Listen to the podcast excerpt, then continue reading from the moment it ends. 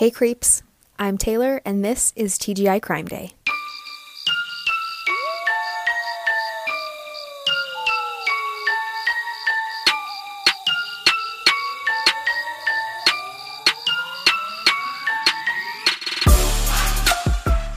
Hello and welcome to episode 19.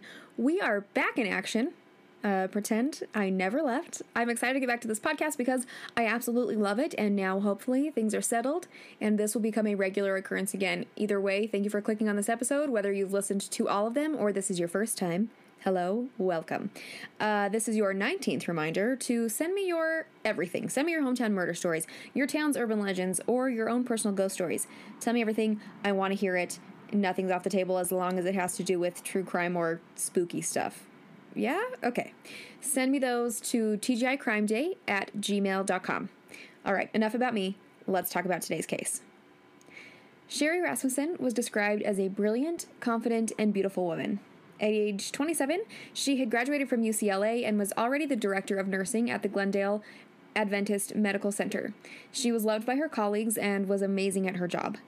When she met John Rutten in the summer of 1984, she fell head over heels, and the feeling was very much mutual. John was charming, tall, and handsome with dark hair and a great sense of humor. He fell in love with Sherri, who was athletic and smart, and they quickly got engaged. Everyone described their relationship as just perfect. They met, and immediately they were all in. They got married on November, uh, sorry, in November of 1985, and their wedding pictures are just the most beautiful, most 80s things you've ever seen.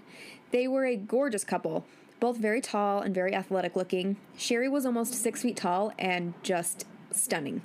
Everyone said that they were such a beautiful couple and they looked so happy in their wedding pictures. They spent the holiday season visiting family, and by all accounts, they seemed very happy and like everything was going great for these newlyweds. They were living in a gated condo community in Van Nuys, California in February of 1985. One morning, February 24th, Sherri was laying in bed while John was getting ready to leave for work.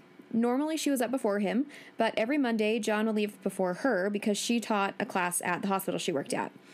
On this particular day, she was not really feeling up to teaching her class and was debating calling in for the day and staying home. Me, every single Monday ever. Um, anyways, John called the house a couple of hours later to see how Sherri was doing or if she decided to go into work. She didn't answer the home phone, so he assumed that she'd gone to work and tried calling her at the hospital. When the receptionist answered, she said that she hadn't seen Sherri that morning. But that wasn't unusual, again, for Mondays because she taught that class, so sometimes she would go straight there and not check in at the hospital. John tried calling her home, tried calling their home a few more times, and she still wasn't answering. Their answering machine hadn't been turned on for the day. In case you're too young to remember answering machines, I'm barely old enough to have remembered this.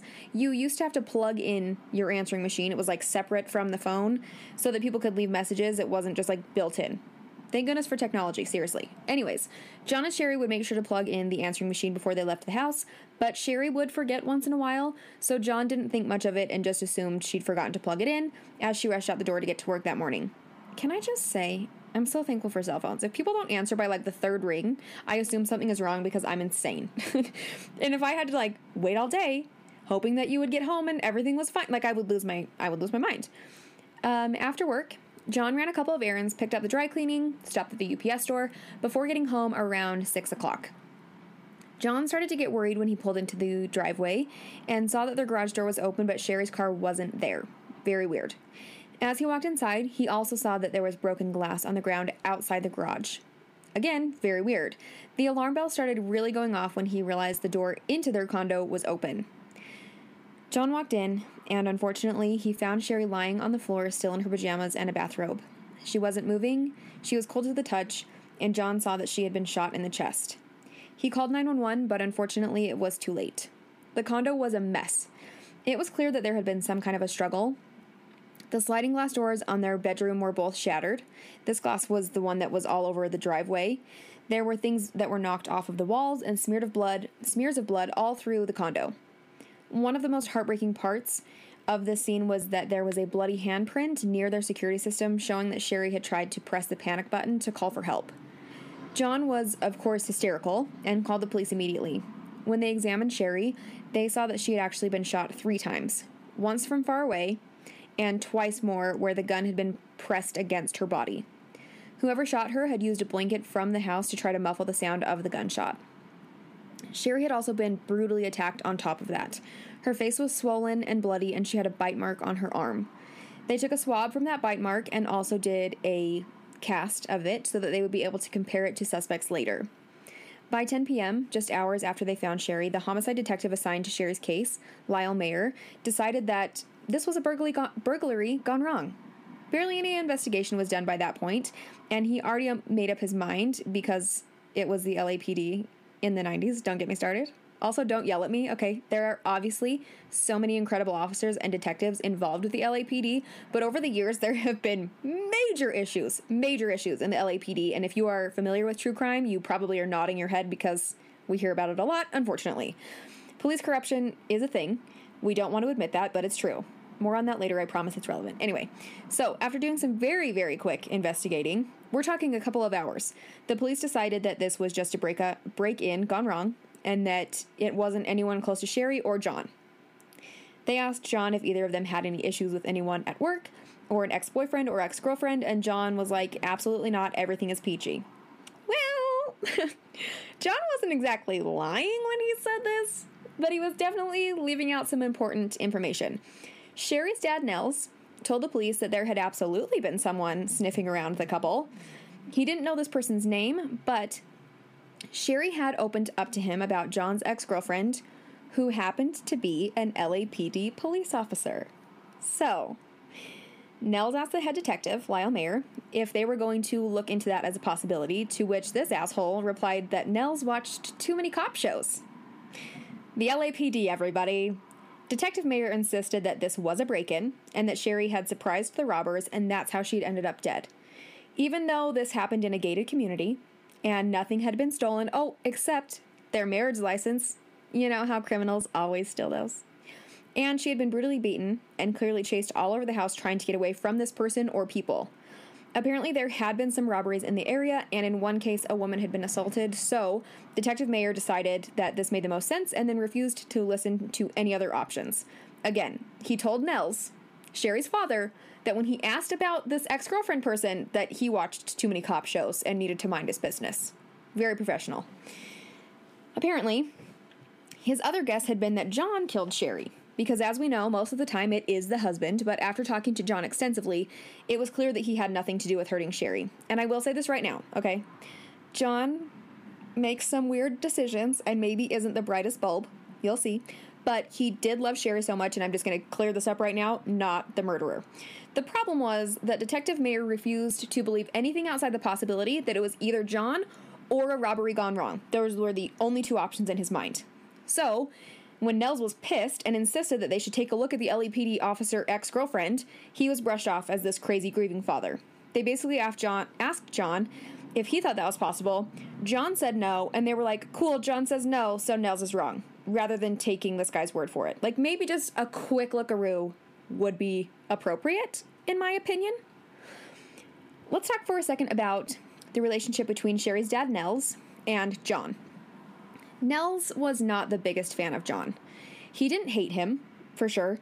I read in a couple of sources that he just felt like John was a nice enough guy, but he felt like he was, quote, unimpressive. Nels thought so highly of Sherri and felt like she just was wonderful, and John was not on her level, which is not abnormal for parents to feel like their kid is amazing and that no one will ever be good enough. But Nels was aware of this situation with John's relationship with his ex girlfriend, Stephanie, so he was extremely upset with John after Sherri's death. John wasn't even the one to tell Sherri's parents about her death, which again, I don't want to jump to like judgment too quickly I can't even imagine what that conversation would look like or how you would even approach it. Uh, but Nels actually called John at his parents' house the day after they found out about Sherri and demanded to speak to him, but John's father stepped in and wouldn't let him talk to Nels. And I totally see both sides of this situation as valid. Both are equally as horrible. Both sides of this family are trying to do what's best for their kids. It's your base level, like lizard brain instinct to protect your child. And honestly, John was probably so devastated and upset over Sherri's murder. I don't blame him for completely shutting down and not being able to have that conversation with Nels. That's something no one should ever have to do. Unfortunately, it doesn't seem like the two families worked together moving forward to try to find justice for Sherri, and it became a fight that Nels had to go at alone. Based on John's previous decisions, again, just my opinion, he's clearly someone who doesn't always handle confrontations very well. We'll get into it. Again, no hate towards him because you never know how you're going to act in these horrible, life altering situations. And I think that there are times that people get judged a little too harshly. John does get a lot of hate in this case, and you'll see it's not hard to see why, but I truly don't think he had anything to do with Sherri's murder. I just want to get out, that out of the way right now. Okay? Let's let's move on. Did he make great decisions? No, but that does not make someone a murderer. Anyways, okay, moving on. So let's talk about this LAPD officer ex girlfriend because Nels had many reasons to be suspicious about her. Stephanie Lazarus met John when they were both attending UCLA years earlier. John and Stephanie had the, the same friend group.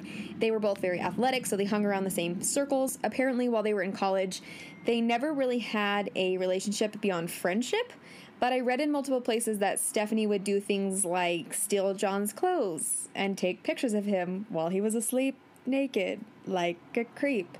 Anyways, it seems like she always had a crush on him, and maybe he wasn't super interested in her, but he was always around. So eventually something did happen between them and they had sex. And yikes a bikes, you guys. this is why you always have to define the relationship because according to Stephanie, they dated and were very serious. And according to John, they were just friends with benefits, and as far as he knew, they were on the same page. Again, these are the conversations we have to have. You have to define the relationship. Everyone must be on the same page. Stephanie became pretty close with John's family, especially his mom, red flag. Uh, for John's 25th birthday, Stephanie threw him a surprise party because she had no idea that they were not in a relationship, and at this point, he was actually in a very serious relationship with Sherri obviously, John and Sherri got engaged, and here is something that makes me think Stephanie was like a little off. If John and Sherri had been dating for like a year, where did he where did she think he was all the time? Like were they still hooking up on and off or did he see her once in a while? And it's not like she was shocked and like, "Wait, I thought we were serious." She just said that she was sad he was marrying someone else. The way you would be if an ex you still had feelings for was getting married. But somehow in Stephanie's mind, she thought she had the chance to get like quote back with him. And I say air quotes because you can't really get someone back who wasn't yours to begin with. Also, John, my guy, why is there a girl who thinks she's your girlfriend while you're dating someone serious enough to get engaged? Question mark, question mark, question mark, question mark. At this point, John's being a bit shady, in my opinion, if this girl he sometimes has sex with has no idea he's in a serious relationship.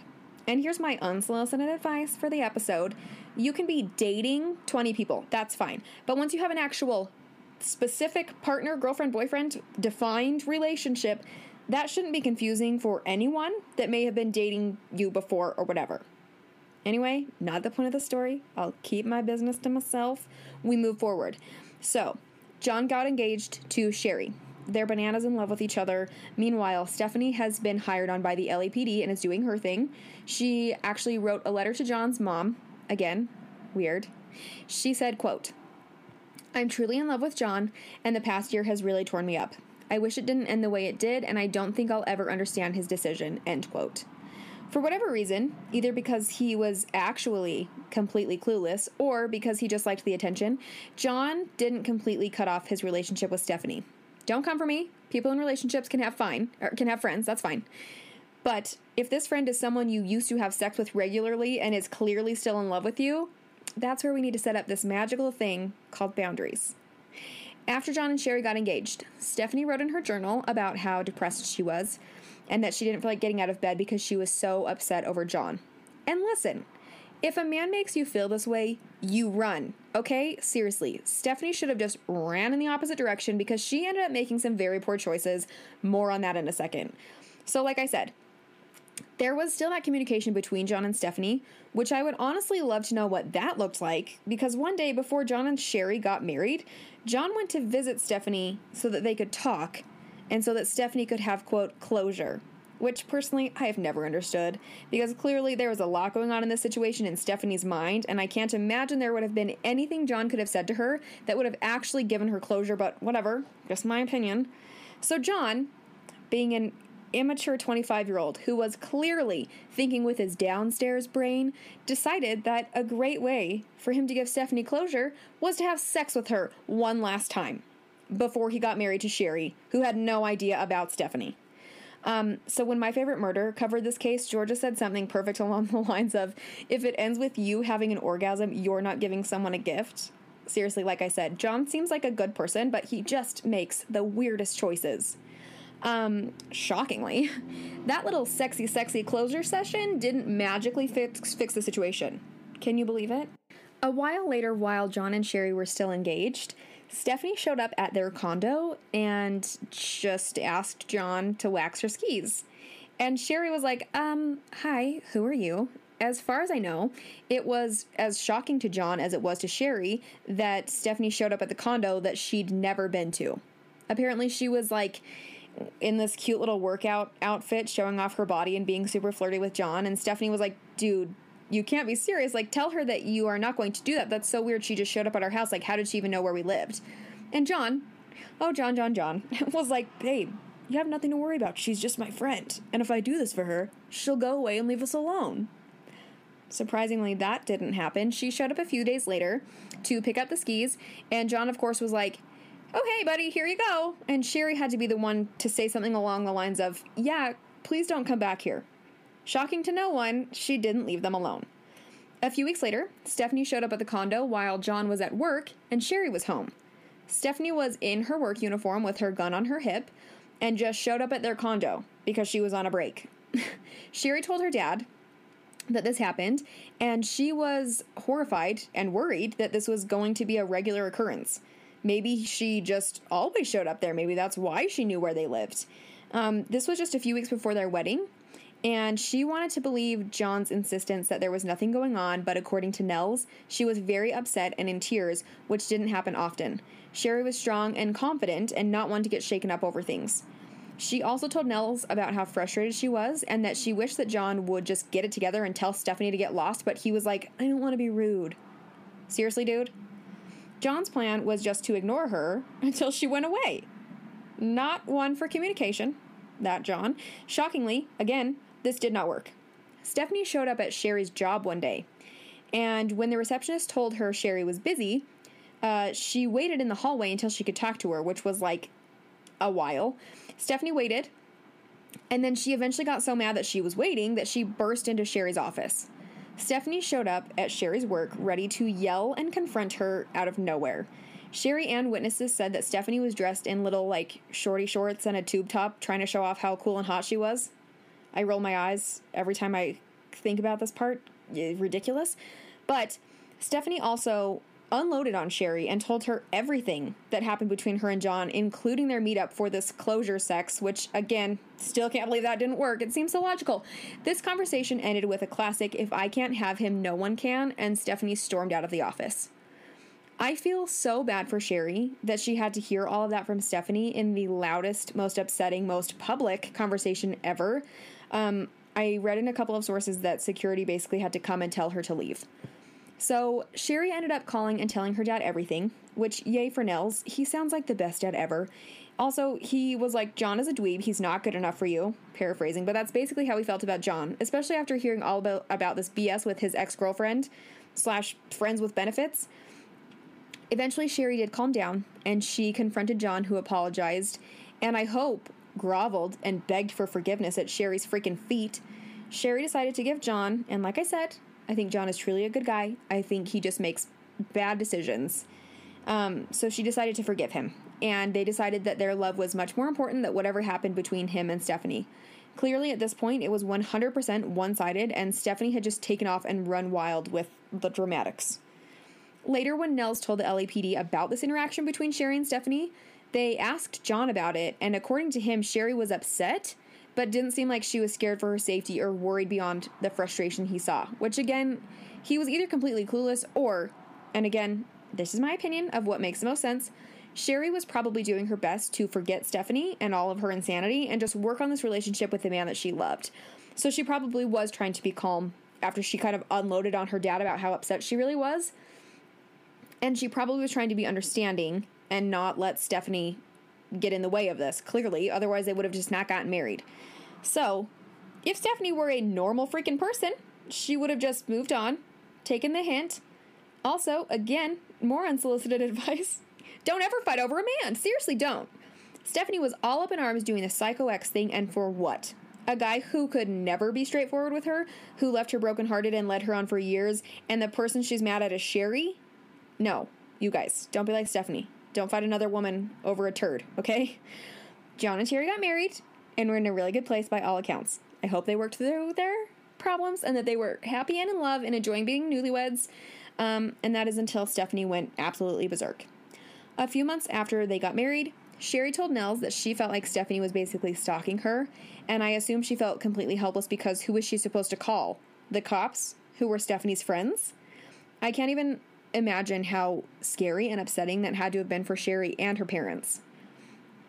We, of course, know by now that Stephanie very clearly murdered Sherri, but no one was going to do anything about it. For months and even years, Nels and his wife Loretta called the LAPD asking if they'd questioned Stephanie, if there were any updates, and eventually one of the detectives basically told them to drop it and stop calling because that person was trash. Over the next few years, there were major updates in DNA testing, and Nels basically begged the LAPD to test the samples taken from the crime scene, and they refused. There were blood, hair, and saliva samples taken from the scene. They had plenty that they could have done testing on, but the LAPD told Nels it wasn't in their budget to do the testing. And Nels was like, That's fine. I have a lab that's willing to do it. I will pay for it out of my own pocket. To which the LAPD replied that it was pointless to do the testing without a suspect in mind to match to it. And Nels was like, Yeah, but there is a suspect. To which again the LAPD replied by purposefully losing the DNA. Oops, right? A detective named Phil Morit visited the county coroner's office on October 11, 1993, which was seven years after Sherri's murder, but not long after Nels called asking about the DNA. Um, so this man went and checked out the samples, just randomly, for no reason. It's completely normal for an investigator to remove samples for testing, obviously, but usually there's a record of what samples were taken, when they were taken, and why they were taken, etc. But there was no information beyond the fact that he checked out these samples and then they just are never mentioned again. There was also no record of the samples being checked into the LAPD office, which again was normally done. So they left the samples office and never turned up at the LAPD office.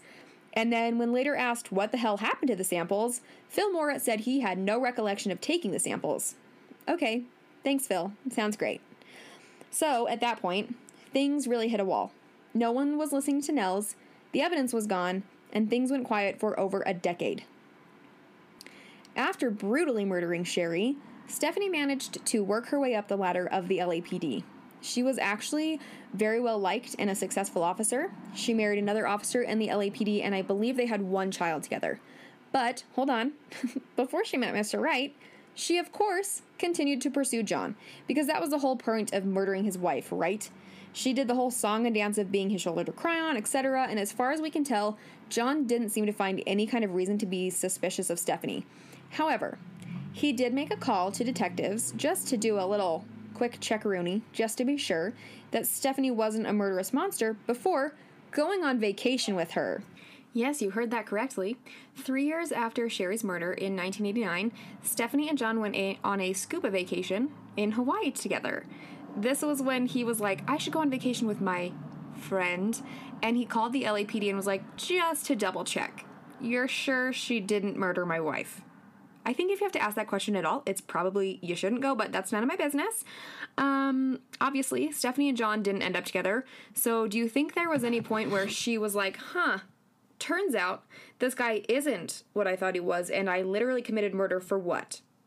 Like, and what did she do with their marriage certificate? Burn it? Shred it? Like, as if stealing their marriage certificate would erase this from her life? It's just so weird to me. So eventually, things quieted down with Sherri's case, and it went cold for a few years until 2001. Actually, not a few years, a lot of years. In 2001, the LA police chief, Bernard C. Parks, created the cold case unit and started going back over all of the open cold cases. Eventually, a criminalist named Jennifer Francis found Sherri's case and was shocked that it was still an open case. Jennifer saw Sherri's file and she saw in her file that there were multiple DNA samples taken from the scene, including the saliva sample from the bite mark on Sherri's arm. She also saw the record of the samples being removed from storage and then disappearing into thin air. However, the swab that was taken from Sherri's arm was not listed in the evidence Fillmore had checked out years earlier. So Jennifer, who's a badass, saw the red flags and knew that something was off. She knew the chain of evidence protocol. The evidence in open cases was normally stored in the freezer at the coroner's office until the case was closed, and then it was moved into the evidence file. The swab wasn't in the evidence file, so she went back to the coroner's office and they couldn't find them like through their computer system. So they searched the freezers by hand, going through everything in them. There was a manila envelope shoved in the very back of the freezer that had been damaged from the frost on the freezer wall, so the case number was missing, but a small Rasmussen was still written on the envelope. Phil Morit somehow missed that sample when he took everything else, and the saliva swab was still safely stored in its plastic container in the freezer after 18 freaking years. Jennifer had the saliva sample tested, and they checked it against the database, and there were no matches. Jennifer was surprised to learn that the sample belonged to a female because, as we know, the original investigators insisted that it had been two male burglars. Jennifer dug through Sherri's whole case file, trying to find out if there were any female suspects mentioned. But again, shockingly, maybe not so shockingly, um, there was no mention of Stephanie. The original detectives took it upon themselves to omit any mention of her, not bothering to mention all the times that Nels Rasmussen had asked about her. They didn't include any voice recorded interviews where Nels or John talked about her at all, and they didn't interview her once. There was a mention of a woman who Sherri had had a confrontation with at work, but it was another woman who worked at the hospital. I don't think she was mentioned by name. It was just a quick note about someone who had harassed Sherri at work in the past. Jennifer went to the detective who was supervising her, uh, Cliff Shepard, and was like, hey, this was female DNA. What's up with this woman harassing her at work? And allegedly, Detective Shepard very quickly was like, Oh, the LAPD officer? No, she's cleared, move on. She's like, Uh, meanwhile, she was like, I didn't mention an LAPD officer. Like, what are you talking about? There's no officer in this file. So Shepard thought that he was smoothing things over when actually he opened a new can of worms. Jennifer asked him to elaborate, and allegedly, he was like, "Oh, don't worry about it. She was a former former girlfriend. She's not part of this."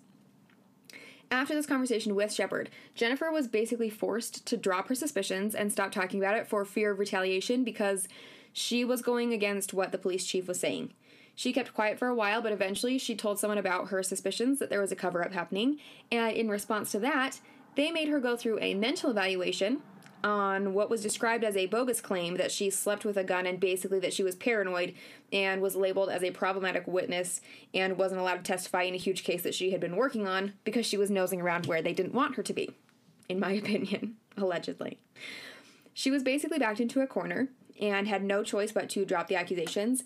And after seeing what Jennifer went through, no one else would touch it or bring up anything about the case. Luckily, the universe was on the side of good in this case, and in 2009, it was re examined by another fresh set of eyes. Two detectives from Van Nuys, Jim Nuttall and Pete Barba, were going through old case files when they started reading Sherri's file. They had the same reactions that Jennifer did. Something didn't sit right with them in this case, and the idea that it was a burglary, burglary gone wrong made no sense to them. First of all, the female DNA was a huge red flag, and then they started looking at the crime scene forensics, and more and more red flags started popping up. First of all, there was a stack of stereo equipment and a VCR player that was sitting at the top of the stairs, supposedly in the fight between Sherri and her attacker, started upstairs and then continued all over the house. If there had been this massive struggle, it's doubtful that this stack of electronics wouldn't have been knocked over and thrown down the stairs. There was also a bloody fingerprint found on one of the items in this stack, suggesting the attacker killed Sherri and then put the electronics there. Also, this fingerprint was smooth, which means the attacker was smart enough to wear gloves so there wouldn't be fingerprints. On top of the fact that all the electronics looked like they were stacked to look like someone was caught in the middle of a break in, there was a small jewelry box on top of a dresser in the master bedroom that wasn't touched. Nothing was taken from the house, again, besides that marriage certificate, which, again, I just can't get over how stupid and petty that little detail is. So, Detective Nuttall and Detective Barba were like, okay, obviously, this wasn't a break in, and they started the investigation all the way from the beginning. They actually listened and paid attention to what people were saying and formed a list of five female suspects. I'm assuming they knew what happened when Jennifer Francis tried to bring attention to this case, so they didn't discuss it with other detectives and only referred to these suspects by numbers 1 through 5. By this point, Stephanie had been promoted to a high up position in the art theft department as part of the commercial crimes division. Stephanie was a decorated officer who everyone really liked, and Nuttall and Barba didn't want to cause any issues for her just in case she was innocent, so they kept things very hush. After clearing the other four suspects, they focused in on Stephanie. They questioned John, who still, after all this time, was like, We weren't in a relationship, we were just having sex. And the detectives were like, Okay, that wasn't enough to convince them that Stephanie was innocent, which is good because it's pretty obvious. Um, they knew that they needed to get a DNA sample, but they didn't want to alert her at all, so they had to get her DNA secretly. In a really great article written by Edward Anderson on Medium.com, this was summed up perfectly with the exact right amount of sass. So it said, quote, they were able to get a sample of Lazarus's DNA by grabbing a cup and straw she used after getting lunch at Costco with her daughter. Maybe murderers should stop eating in public with their daughters if they don't want to get caught. Once they compared the DNA samples, they found a match. It was more likely, more than likely, that Lazarus had killed Sherri, yet her coworkers still did not want to believe it. Maybe it was all a misunderstanding and she hadn't meant to kill her rival. Who among us hasn't gone to someone's house and accidentally killed them? End quote. Listen, Edward Anderson coming in with the sass. Seriously, I know people get really weird about the use of trash to get people's DNA, but it's like, sorry, don't be a murderer. Anyway, moving on. They also looked further into the case against Stephanie, and there was more evidence than just the DNA. First of all, they looked into Stephanie's work records to see if she was on duty the day that Sherri was killed. She was off duty that day. They also looked into the weapon used to commit the murder. The bullets found at the scene were were 38 caliber bullets. Most officers at that time used 38s as their off-duty weapons. Obviously, Stephanie would have been smart enough, if you can call it smart. Stephanie would have known better, I should say, than to use her own on-duty gun. So they looked into this, and during the time of the murder, Stephanie did own a Smith & Wesson Model 49 38 caliber gun. But what a weird coincidence. 13 days after Sherri's murder, Stephanie reported the gun as missing, but not to her own police department where she worked, which is what they would normally do in this situation. She instead reported it to the Santa Monica Police Department. The Santa Monica PD was apparently close to a popular pier, so it was theorized that she threw the gun into the Pacific Ocean, never to be seen again, and then went to the office and said, Someone stole my gun. I don't know what happened. With all of the evidence stacked up, it was finally time for suspect number five to be confronted about her involvement in this case. Again, not wanting to cause an issue at the police department or give her any time to come up with a story, they discreetly asked her for help in an art theft case they were working on. On June 5th, 2009, Stephanie, who was now 51 years old, was invited into an interrogation room by two detectives, Dan Jaramillo and Greg Stern. These two detectives didn't have any professional connections to Stephanie, which is why they were chosen to interrogate her. They asked her to sit down at the table, but on the side where normally the suspect sits. She seemed confused at first, but she sat down.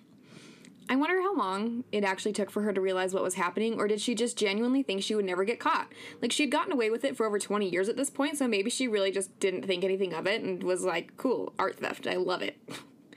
so, anyways, they kept it really calm, and they told Stephanie they just wanted to talk in private about some loose ends they were tying up in Sherri Rasmussen's case, and they didn't want there to be any office gossip.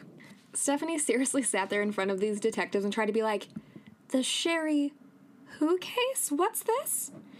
One of the detectives basically asked her, Yeah, you know, John Rueten's wife. He purposely pronounced his last name wrong, and Stephanie qu- quickly said, Oh, you mean Rutten? And then very quickly again tried to backtrack and act like they were just friends from college and she didn't know him that well or that she hadn't even thought much about him over the years, which is ridiculous. The detectives pressed her a little more and asked her if they had ever been close. Eventually, she said yes, and they asked if she had ever met his wife. And this woman honestly said, quote, Oh, I might have. I don't really remember. They pushed her again a little more, asking if she'd ever had any issues with her, and then finally, this kind, patient act that she'd been putting on eventually broke and she started to show some annoyance. They had basically backed her into a corner, having her come down to this interrogation room, and she was getting frustrated that they were asking her all these questions. Like I mentioned before, Stephanie was a very experienced a very experienced officer.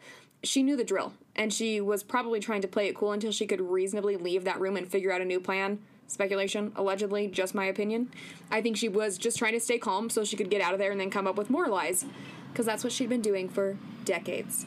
So they asked Stephanie if she knew Sherri or where she worked, or if they talked, and she said that she didn't remember or remember when they even got married because it was, quote, a million years ago, end quote. Then she went on to say, quote, I couldn't even tell you the last time I talked to him. It was kind of a weird relationship. We dated. I can't say that he was my boyfriend. I don't know if he would have considered me his girlfriend. We just dated. Oh, according to so many things we know, that's not true.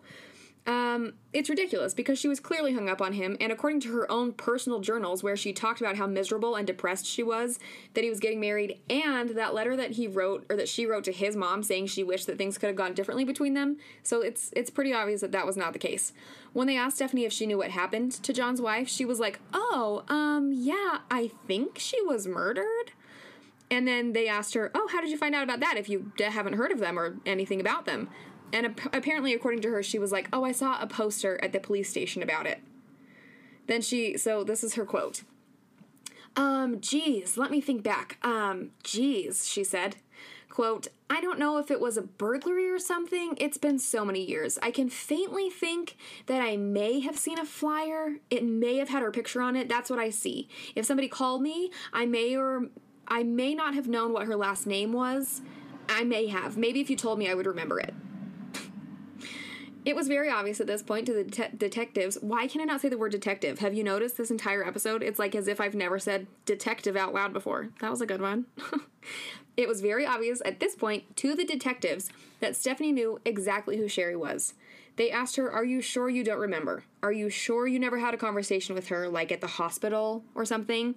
They had to do this little dance back and forth because they were trying to get info from her, but they didn't want her to get pissed and then just refuse to speak. So, to quote Stephanie's answer, and please bear with me, this woman talks in circles, it's very hard to read her quotes. So, Stephanie said, quote, I'm thinking that because he would date other people and I would date other people, and I think at one point he may have been dating her, I don't know. Maybe he was married, I don't even remember. And I'm like, why are you calling me if you're dating her or living with her or married to her? I'm honestly, I don't think I remember the time frame. I'm like, come on, knock it off. Now I'm thinking I may have gone to her and said, hey, you know what? He's if he's dating you, he's bothering me. I'm thinking we had a conversation about that, one or two maybe. It could have been three. I don't want to say I had three conversations with her or whatever. End quote. Talking in circles because she's nervous, in my opinion. I honestly can't imagine being these detectives and being fairly certain that Stephanie was Sherri's killer to have her sit there with this straight face while she makes up all these stupid stories. As if John were the one who kept bugging her and not the other way around. As if she didn't show up and yell at Sherri and make a scene in front of multiple people. Eventually, Stephanie straight up asks the detectives, Why are you asking me about this? What do I have to do with this? And they say, Oh, you know, just retracing the original investigation. And then they asked her if anyone else had talked to her the first time around. And she lied and she said no, but then she caught herself and said, Oh, actually, yeah, they did now that I'm thinking about it. So, in this conversation, she very quickly went from, who? John? Whom? Who's John? To, oh, his wife, that's right, weird, but I never met her. Oh, okay, actually, yes, I did meet her.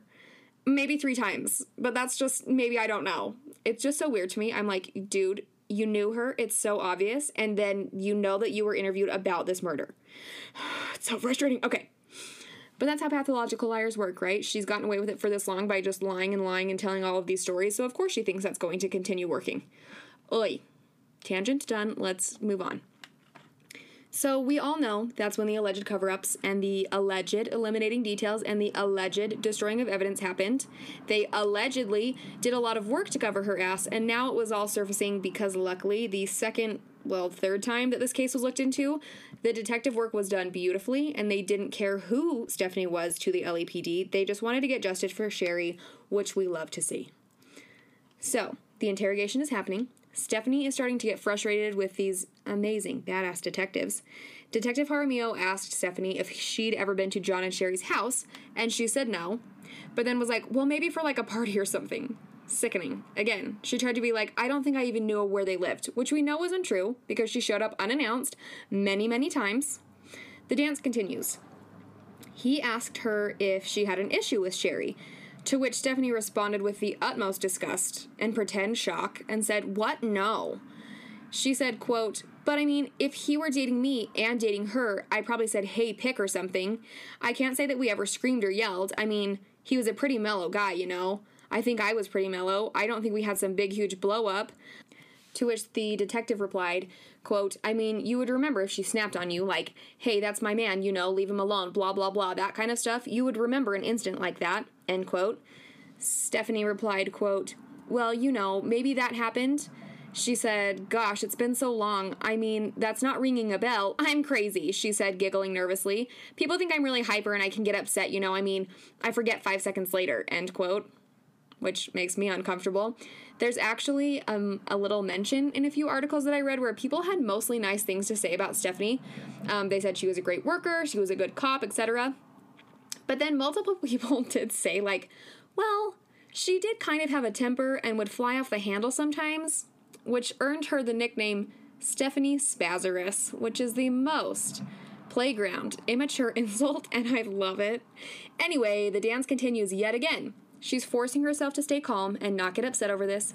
She's doing her very best acting, but they are still going back and forth, bringing things up and getting her to change from, no, I never said that, to, okay, yeah, we may have had a conversation. Like, eventually, Detective Stearns brings up the fact that there were fingerprints and saliva taken from the scene, which Stephanie probably thought had been destroyed along with everything else. They were like, so listen, some of the evidence went missing, super weird, but we did find the saliva. And when Stephanie finally breaks and says that she wants to know if she's a suspect, if she's being accused, because she doesn't want them to pin something on her, and then she just gets really defensive. And they're like, okay, look, we're just checking our boxes. You aren't under arrest. You're allowed to leave whenever you want, but we would like you to give us a saliva sample um, and do a DNA test to 100% eliminate you. And then finally, Stephanie's like, okay, okay, I need a lawyer. This is ridiculous. I can't believe you're accusing me. Drama, drama, drama. She says that she wants to leave and talk to a lawyer before moving forward and giving her DNA. And the detectives are like, no problem. Feel free to go. She walks out of the interrogation room, and surprise, she's under arrest because they already have the mother flippin' saliva sample. They just wanted to see how she would react to being asked for it. Stephanie was read her Miranda rights and put into handcuffs, all the while yelling about how ridiculous and how crazy and insane they were being, etc., etc., etc. In March of 2012, 26 years after Sherri's tragic murder, Stephanie Lazarus went to trial. The trial lasted three weeks, and the jury was shown all of the evidence. Stephanie's defense lawyer tried to make the argument that there wasn't enough evidence to convict her, to which we all roll our eyes. The main evidence was that the bullets used to murder Sherri were a match to the bullets that Stephanie used in her off duty gun. Remember, the one that mysteriously went missing and wasn't properly reported? And of course, the DNA from the bite mark. The defense lawyer tried to say that the DNA was so old and probably wasn't packaged correctly, and that there could have been evidence tampering, which we know there was evidence tampering, but not in the way that made Stephanie look guilty. Whether or not it was on purpose, most of the evidence from this case mysteriously went missing. It was sheer luck that the DNA sample was still around, so that was kind of a lame argument, in my opinion. The prosecuting attorney told the jury that it was more than just DNA evidence, saying, quote, it was a bite, a bullet, a gun barrel, and a broken heart. End quote, which is the most perfectly dramatic thing I've ever heard, and it should be the name of the Lifetime movie about this case. Just saying. During the trial, John testified that they had had a sexual relationship for about a year, but had never intended on having a serious relationship with Stephanie, and that she had, quote, enticed him into having sex with her while he was engaged to Sherri. Enticed. Okay. anyway, Stephanie's lawyer tried to insist that it couldn't have been Stephanie because after the murder, she didn't try to pursue John again, which I think is incorrect because they went on that vacation together. It does make me wonder, though, if she was like, I murdered this guy's wife out of jealousy. If I try to pursue him now, it'll be so obvious that I'll get caught. Just speculation. I just really want to know what the hell was going on through her mind. Like, was it worth it, you garbage person? At the trial, John and Stephanie didn't even look at each other. And honestly, I just can't help but feel really bad for John. That had to have been awful to come to terms with, and I would imagine there was a lot of grief and guilt on his end knowing that he had been wrong about Stephanie. The jury deliberated for two days, and thankfully, justice was served. Stephanie was convicted to 27 years to life and will be eligible for parole in 2039. She, of course, delusionally maintains that her innocence is what's correct, and she has asked for multiple appeals, all of which have been denied. In 2010, Sherri's family filed a lawsuit against the LAPD for the mishandling of this investigation, but unfortunately, this lawsuit was dropped because the statute of limitations is up, which is so frustrating. But the main thing is that the correct person was convicted of Sherri's murder, and her family can finally start healing from this horrible tragedy. Losing your daughter, especially in this way, is bad enough, but to watch decades pass with no conviction when there's such an obvious answer is something that no one should ever have to go through. And I hope that they have some semblance of peace knowing that they had been correct all along and that finally this person is behind bars. It's absolutely heartbreaking. Um, anyways, thank you so much for listening to this episode. Uh, I swear to you, I'm in the process of making this podcast much more regular. Uh, but for now, I appreciate those of you who listen to the sporadic postings. Uh, make sure that if you liked this episode, you subscribe so you have access to the newest episodes, and I will talk to you soon. Bye.